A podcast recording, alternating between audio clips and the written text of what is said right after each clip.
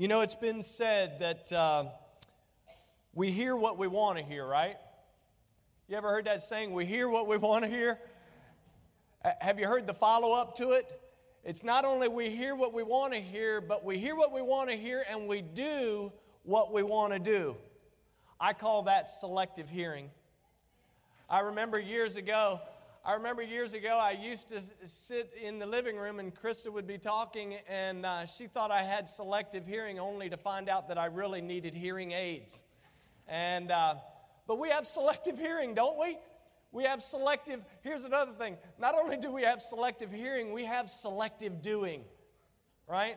It's like, I remember when I was a, a, young, young boy and my dad would tell me to do something, I had selective doing.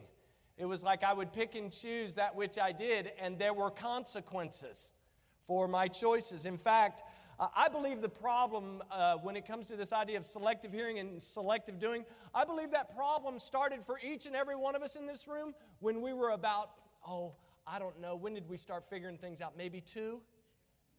Right? We started figuring out who the good cop and who the bad cop was between mom and dad or grandpa and grandma. We knew how to work the system, didn't we? thank you. Well, Linda, we thank you for that, right? So we so we figured out how to work the system, right? And some of you are still working the system. I mean, some of us are 50 and 60 and beyond years, and we're still working that selective hearing and selective doing. We made decisions then, and we still make decisions now based on desire. You see, when I was a child, I thought as a child, and I made decisions based on the thoughts and desires of a child. And I remember that sometimes my desires, you know, I'm, I'm a big desire, action, consequence guy. And so I remember as a child, my desires, um, I, I had a certain desire, and so I took a specific action, which led to some very painful consequences when I was a young boy. You see, I was raised up in an era when it was uh, not thought of bad if dad were to take off his belt and to show you. I used to tell people that my dad didn't have a weapon of mass destruction, he had a weapon of mass instruction.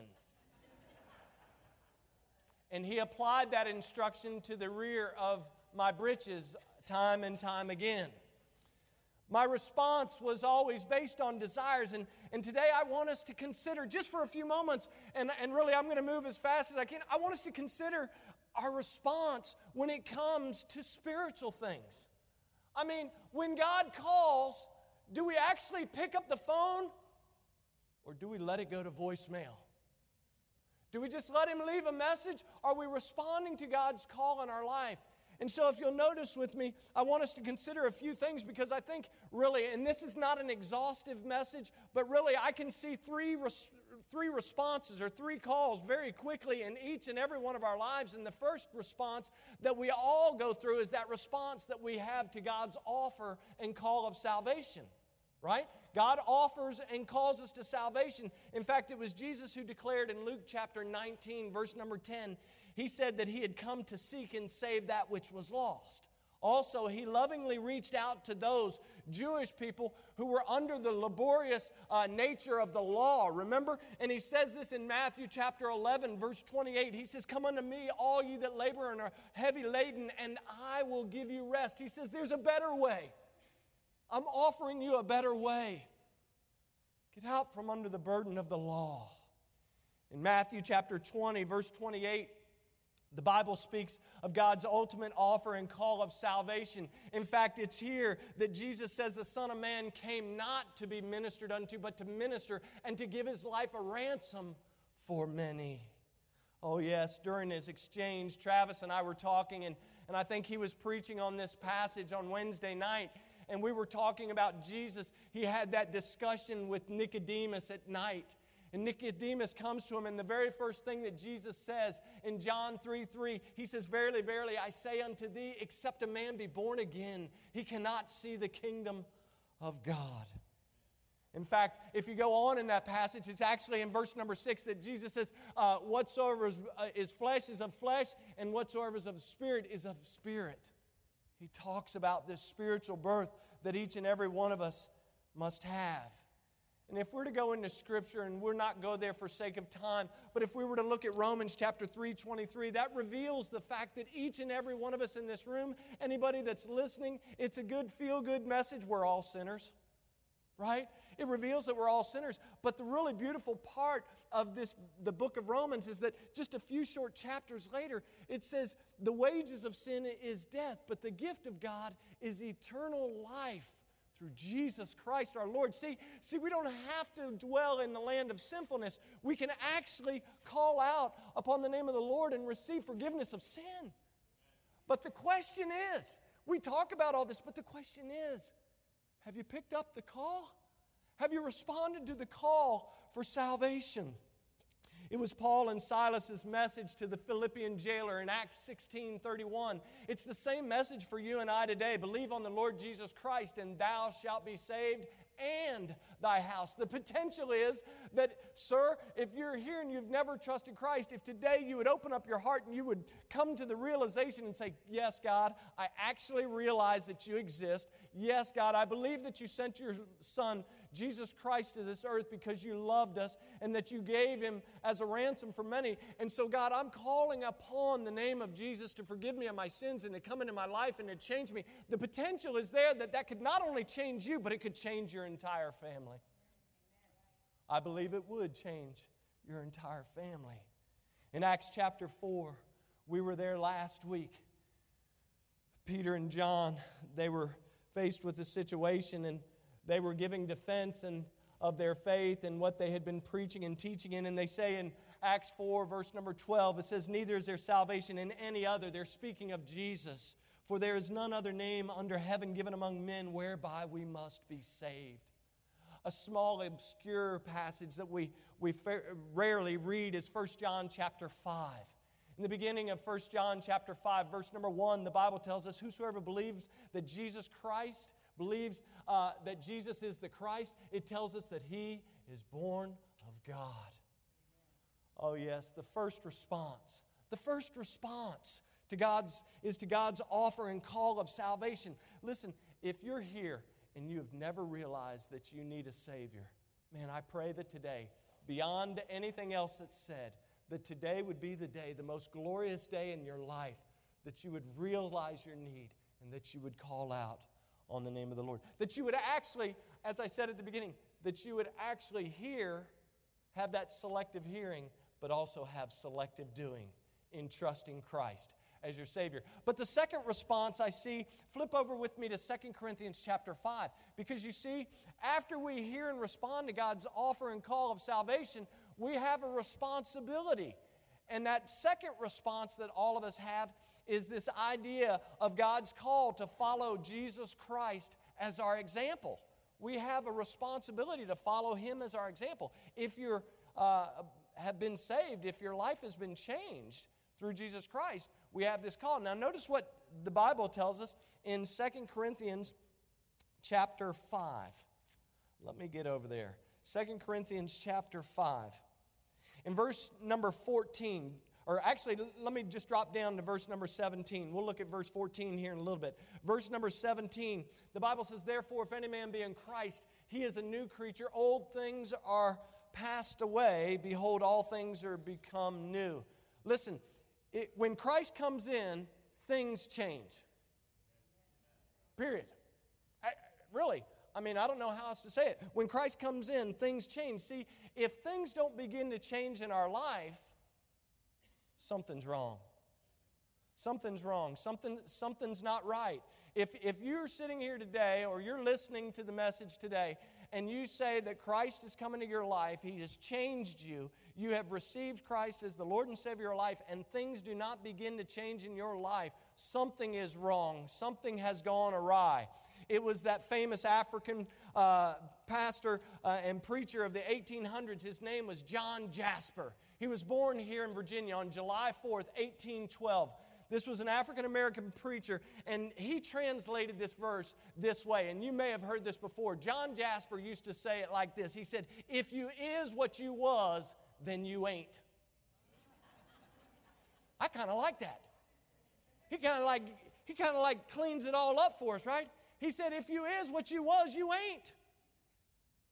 Guys, if we have responded to the call for salvation, if we have accepted Christ as our Savior, the second call is to follow Jesus as our example. Listen, Peter reminds us that no matter what we're facing, whether it be good, bad, or ugly, or whatever, he was speaking to those persecuted Jewish Christians that were dispersed all over. But in 1 Peter chapter 2, verse number 21, he says, For here unto were ye called, because Christ also suffered for us, leaving us an example that ye should follow his steps. Paul writes to the church at Corinth in 1 Corinthians chapter 11, verse 1, he says, Be ye followers of me, even as also I am of Christ. Paul was saying, Church, follow me, but don't follow me as a man. Follow my example as I follow the example of Jesus Christ.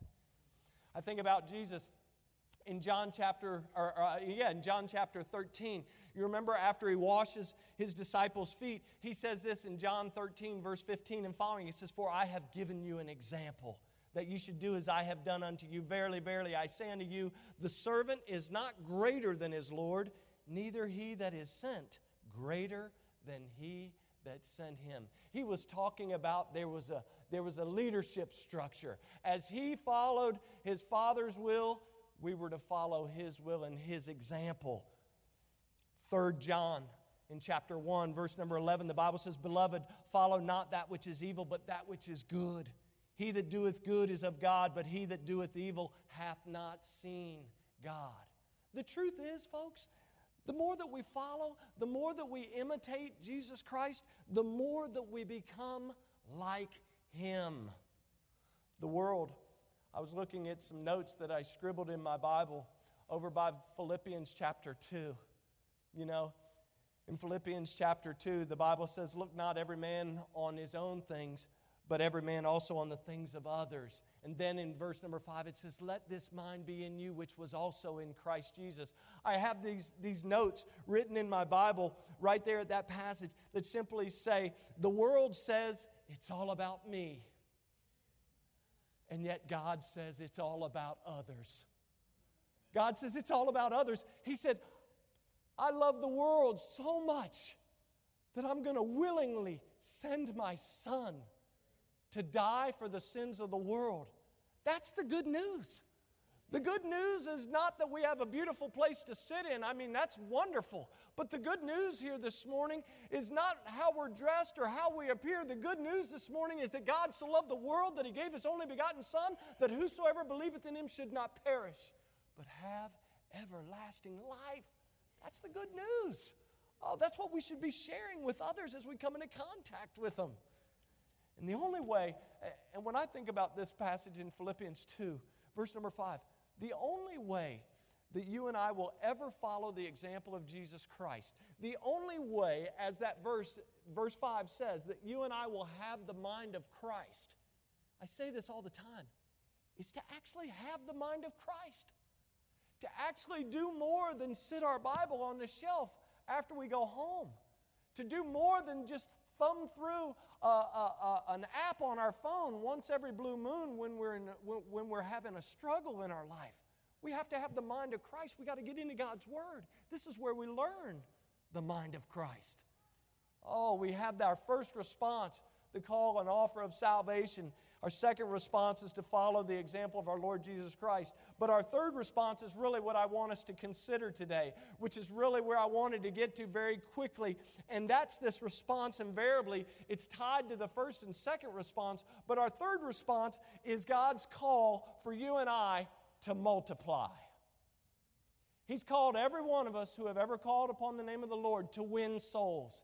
He wants us to multiply. And people like, oh my gosh, I'm called to win souls. I thought that was your job. Why, why, why are you talking to us about multiplying? Well, look with me back at 2 Corinthians chapter 5. If you're there, look up at verse 14. In verse number 14 of 2 Corinthians chapter 5, the Bible says, For the love of Christ constraineth us, because we thus judge that if one died for all, then we're all dead, and that he died for all that they which live should not henceforth live unto themselves, but unto him which died for them and rose again. Now drop down, since we've already read verse 17, drop down to verse number 18. Look at verse number 18, same passage. And all things are of God, and hath reconciled us to himself by Jesus Christ, and hath given us, notice what God's given us, the ministry of reconciliation. Verse number 19, to wit, that God was in Christ, reconciling the world to himself, not imputing their trespasses unto them, and hath committed unto who? Us. Hath committed unto us the word of reconciliation. See, as it was con- as Travis read earlier, as it was communicated in Matthew chapter 4, Jesus' message to Simon Peter and Andrew still applies to you and I today. He says, Follow me, and I will make you fishers of men. In fact, over in Matthew chapter 28, we know this passage iconically as the great what? It's the Great Commission, right? In Matthew chapter 28, verse 19 and 20, as believers, as a church, as we go, the Bible says, Go ye therefore. That, that phrase, go ye, is simply the idea that as you go, as you traverse this world, as you move, as you have your being, as you live, it says, As you go therefore and teach all nations, baptizing them in the name of the Father and of the Son and of the Holy Ghost. It goes on telling us that we should teach them to observe all things whatsoever the Lord has commanded, and then the promise that He will be with us even into the end of the world. Oh, what a wonderful thought that we're called to go out and to multiply and to, and to witness and to share our faith with others. In fact, Acts 1, verse number 8, reminds us of our call to be witnesses everywhere we go. And so, what does that mean? I was talking with Travis and I said, What does a witness do in a court case? If a witness gets up on the witness stand, a witness basically gives testimony of the things that they have seen, the things that they have heard, and the things that they have experienced in a court setting, right? That's all that we're called to do. Give testimony, guys, of the things that you have seen, the things that you have heard, the things that you have experienced. If you have seen and heard and experienced Jesus Christ in a real way in your life, the Bible says that you ought to give testimony of that. You ought to be witnesses of that. If you have not received Christ, how can you be expected to go out and to give witness of Christ? And so this is, this is what we're called to do. But the conundrum again goes back to selective hearing and selective doing. Oh, I think about the disciples in the early church. If you were here last week and listen or listened to last week's message, we were talking about how the council, they were essentially trying the actions of Peter and John. And in Acts chapter 4, verses 18 and following, the Bible says this says that they called them and commanded them not to speak at all nor teach in the name of Jesus. But if you remember Peter and John's response, Peter and John, they answered and said unto them, Whether it be right in the sight of God to hearken unto you more than to God, judge ye. For we cannot but speak the things which we have seen and which we have heard. Guys, here's, here's, here's, here's the problem. Remember, we read, Therefore, if any man be in Christ, he's a new creature. Old things are passed away. Behold, all things are become new. As John Jasper said, if you is what you was, then you ain't. Well, if my life has been changed, if my life has radically been changed by the power of the gospel, do we not see that that's going to impact the way that we live? Oh, we're called to respond. As a church, we're to respond to God's call in our life. This was the same thing not only with the disciples in the early church, this was the same thing with the Old Testament prophets. They were called to go out and share God's word. And you know, they had a choice, right? They had a choice whether they were going to obey or disobey. In fact, one such situation, I think of Jonah. In Jonah chapter 1, notice what verse number 1 and 2 simply says. And this isn't a, an exclusive message on Jonah, but notice the Bible says in Jonah chapter 1 Now the word of the Lord came unto Jonah the son of Amittai, saying, Arise, go to Nineveh. It's pretty, pretty clear, right? The word of the Lord says to Jonah, Arise. In other words, get up. And then the second thing he says is, Go to Nineveh, that great city, and cry against it, for their wickedness has come up before me. And so, what we see, if you know the story of Jonah, if you've heard of the story of Jonah, beyond just the great fish that swallows up Jonah and spits him out on the shore three days later, if you know anything about, is that God calls and instructs Jonah and tells Jonah exactly what he's supposed to do. But what we see in the story is that Jonah, he heard what he wanted to hear, right? And then he turned around and did what he wanted to do. The Bible says he went to flee over to Tarshish. He gets on the ship, and we know the rest of the story. the winds start pounding, and by the way, it's not because of the sin of the sinful men on the ship, it's because of Jonah's sin, right? And we know that God sends this great wind. We know that God prepares the gourd, God prepares the great fish, the gourd, the, the worm, the vehement east wind. We know all these things. But it's like I say to people all the time Jonah heard what he wanted to do, and Jonah did, did what he wanted to, Jonah heard what he wanted to hear, and he did what he wanted to do. That reminds me of something I always say. We make choices, and choices make us. God says, I want you to go and to multiply. Go ye therefore and preach the gospel to every creature. Listen, He wants us to go and to be His witnesses into all the world, in Jerusalem and Judea and Samaria and to the uttermost part of the earth. And so His instructions, His admonition, His encouragement, if you please, is clear in Scripture. And yet we have a choice. And the crazy thing is, Proverbs 11:30 says the fruit of the righteous is a tree of life and he that winneth souls is wise and we understand this thing and yet there's some reason why we fail to respond. What are the reasons we fail to respond to God's call to witness, to win souls, to multiply? What are those reasons? Well, I suggest a few. If you're a note taker, you can write these, these words down. I've tried to keep the alliteration pretty simple, and they're not new. Some of them have been used down through the quarters of time. In fact, I remember uh, hearing these many, many years ago. The number one reason why we don't respond to God's call to multiply or to win souls is that old reason called proxy. It's this idea of proxy. Lord, send somebody else. Let's send Brian and Sandy out to be missionaries to tell people about Jesus. Well, folks, they're going to Nicaragua. Nicaragua. Y'all been waiting for me to say that for months.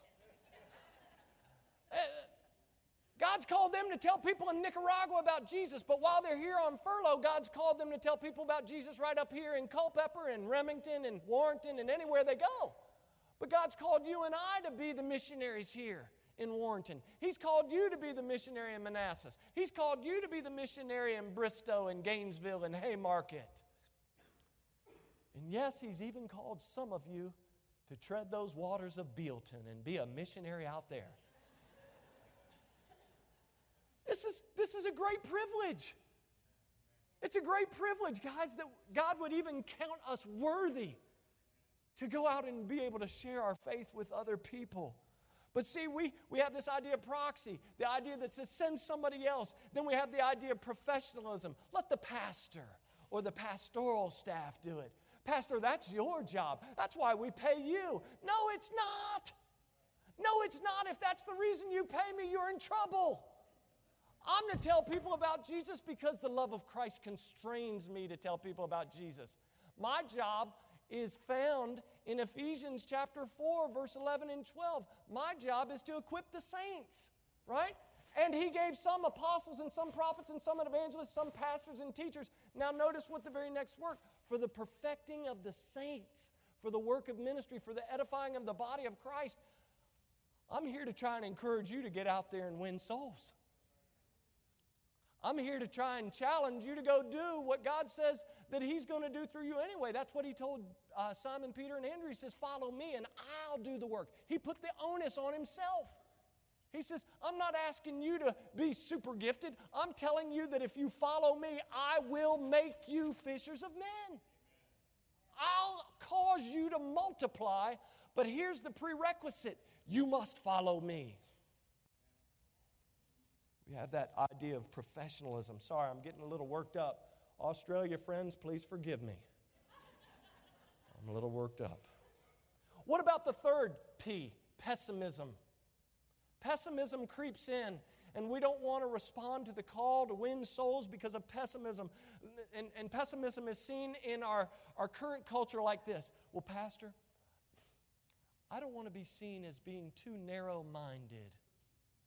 You know, I, I, I kind of like to think about all roads lead to heaven. Guys, can I tell you that it was Jesus Christ Himself who told His disciples in John chapter 14, verse 6, He said, I am the way, the truth, and the life. No man cometh unto the Father but by me. That's about as narrow as you get. Jesus wasn't saying there, I'm one of many ways. He was saying, I am the only way. It's not a pessimistic message, it should be a wonderful message. But you know what? Sometimes we make it pessimistic because we go out with the, with the mean face. It's like, ooh, I'm a Baptist. I'm going to tell somebody about Jesus. How about just be a Christian? Quit worrying about being a Baptist and just be a Christ follower. How about that for once in a while? Oh, pessimism creeps in. But Jesus said in John chapter 12, verse 32, He said, And I, if I be lifted up from the earth, will draw all men unto me. Oh, but then the fourth one sets in, and that's panic. Anybody ever panicked? You're thinking, you're praying, you're wanting to share your faith with a friend, and all of a sudden panic sets in. Panic is seen in our fear. We get fearful of what somebody might say if we tell them that we love the Lord. But the Bible tells us there is no fear in love, but perfect love casteth out fear. The truth is, folks, that you and I must prepare ourselves just like we would prepare ourselves to give CPR life saving steps. How is it that we'll take a CPR class so that we could save somebody's life physically? We could be there on the scene. Mark, we could be there on the scene with the defibrillator that we got to get. We could be doing all those things, right? We could be offering life saving steps physically and yet fail to give them life saving steps spiritually. Because one thing I know is the Bible says our life is like a vapor. It appears for a little while and then it vanishes away. In Proverbs 27 1, the Bible says, Boast not thyself for tomorrow, for thou knowest not what a day may bring forth. See, we can't allow panic uh, or procrastination. Procrastination is another thing. This idea of, of procrastinating. Well, I've got time. I've got time. I'll tell them tomorrow, Pastor. What, what's the big deal of responding to God's call today? We've got time. Folks, we don't have time. We only have today. In fact, Second Corinthians chapter 6 verse number 2 says that now is the accepted time. Now is the day of salvation. Oh, we only have what we have right now. We better quit trying to write a check that we're not able to cash. Oh, procrastination. But, uh, but here's, here's the last one. Turn with me to 2 Timothy 3 because we want to wrap this up. Here's probably the reason this is crazy, guys. And I want you to understand before we read this passage, I understand the context of this passage. I do, and I do not want to do a disservice to what Paul is writing here in 2 Timothy chapter 3, but I think if we're, if we're, if we're diligent, we could see some principles that we could take away. And this last reason that I don't think we respond is personal preference. I had a different word, but I wanted to be all inclusive of what's going on here in 2 Timothy chapter 3. Turn there with me if you haven't done so already. In 2 Timothy chapter 3, the Bible says, This know also, that in the last days perilous times shall come. For men shall be lovers of their own selves, covetous, boasters, proud, blasphemers, disobedient to parents unthankful, unholy, without natural affection, truce breakers, false accusers, incontinent, fierce, despisers of those that are good, traitors, heady, high minded, lovers of pleasures more than lovers of God, having a form of godliness, verse number five, but denying the power thereof. And Paul writes, he says, From such turn away. Folks, if you and I are consumed with the love of ourselves, if we're consumed with the love of our money, if we're consumed with the love of personal glory and the love of personal, personal pleasure, then you and I will never, ever, ever, ever multiply. And many well intended people fall into this trap. Fall into this, this, Josh, as you said, the Esau syndrome. Many people fall in the Esau syndrome. Josh and I were praying this morning. He, we were talking about this.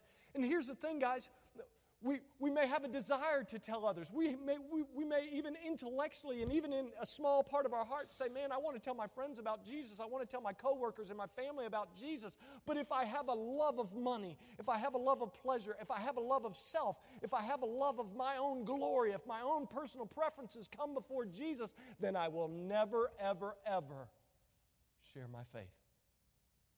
Because the Bible tells us that we cannot serve two masters at one time. See, Jesus said, If you follow me, I will make you fishers of men. All six of these reasons, and I'm sure there's many, many more, but they're all just simple excuses. Excuses as to why we don't respond to this third call that I'm speaking about this morning. The good news is that if we follow and become more like Jesus, He will strengthen us and He will enable us to share that gospel message. Because, like I said, He put the onus on Himself. He said, I will make you to become fishers of men. And so, as we close, I just want to remember, remind us all that as we walk out these doors today, as we walk out these doors, just remember this. The priority of the message that we're carrying to a lost and dying world is Jesus. Right? The priority of the message is not Battlefield Baptist. The priority is not Pastor Greg. The priority is not your children, your grandchildren, your grandpa who led you to Christ. The priority of the message when we go out of this place is Jesus and Jesus Christ alone. It was the apostle Paul who writing to that church at Corinth in 1 Corinthians chapter 2 in verse number 1 and following says, "And I, brethren, when I came unto you came not with excellency of speech or of wisdom, declaring unto you the testimony of God." Verse number 2, "For I determined not to know anything among you save Jesus Christ and him crucified." Oh yes, the message that we carry out these doors is Jesus. In fact, we don't even have time to to really to go there but over and over and over again jesus declares his authority and his divinity in scripture. In john 6.51 he says i am the living bread which came down from heaven. If any man eat of this bread he shall live forever. In john 8.12 he said i am the light of the world. He that follow me uh, shall walk in, he that followeth me shall not walk in darkness, but shall have the light of life. In John 10 9, he said, I'm the door. Two verses later, he said, I'm the good shepherd. In John 11 25 and 26, he said, I am the resurrection and life. He that believeth in me, though he were dead, yet shall he live. And he goes on and on. In John 14, we've already covered it. I'm the way, the truth, and the life. No man cometh to the Father but by me. In John 15, he says, I am the vine, and my Father is the husbandman. In Revelation chapter 1, Jesus proclaimed that he was the first and the last. In verse number 18, he says, I am he that liveth and was dead, and behold, I am alive forevermore. Amen. And then after he said that, he says, Oh, by the way, I have the keys of hell and death. The message, the priority of the message is Jesus. So as we go out of here, remember the priority of the message, but also as you go out these doors, remember the power that works in the message the Holy Spirit power. The same Holy Spirit power that works inside of you and me. The same Holy Spirit power that gives us the fruit of the Spirit. Remember, we were talking the very first, the very first message on this series. I said, how do we go about building upon the right foundation? What would it look like if we built the church based on the gifts that we have already been given? How if we built the church on love and joy and peace and long suffering and gentleness and on and on. What if we what if we used those things to build the church rather than hate and discontent and slander and gossip and the things that so many churches fall prey to disunity and division and discord. Oh, the power of our message is the Holy Spirit. In Matthew chapter 5, Jesus said, Let your light so shine before men that they may see your good works and glorify your Father which is in heaven. And then finally, the proof of our message. The proof of our message is your life. How are you living? See, because there's one thing I know. If the way you live doesn't match the verbal message that you're communicating, you can forget it. You can forget it. You can go all you want up into the workplace and invite them for Easter special Sunday. You can invite them for Memorial Day thing. You can invite them for Christmas service. And all, but if your life is not matching the verbal message that you are communicating, we can forget it. Huh. Healthy churches respond to God's call. First, through salvation. Secondly, through following the example of our Lord and Savior, Jesus Christ. But we also, if we're going to be a healthy church, we must respond to this third call to win souls, to multiply. This has not been a strategic message on how to go out and win souls, but simply to remind us of the necessity for us to go out these doors and to proclaim the truth that Jesus saves, Jesus saves, Jesus saves. I have heard the joyful sound. Jesus saves. Thank you so much for listening. If you'd like more information about our ministry, check out our website at battlefieldbaptist.org or follow us on Facebook and Instagram. We'll see you next time.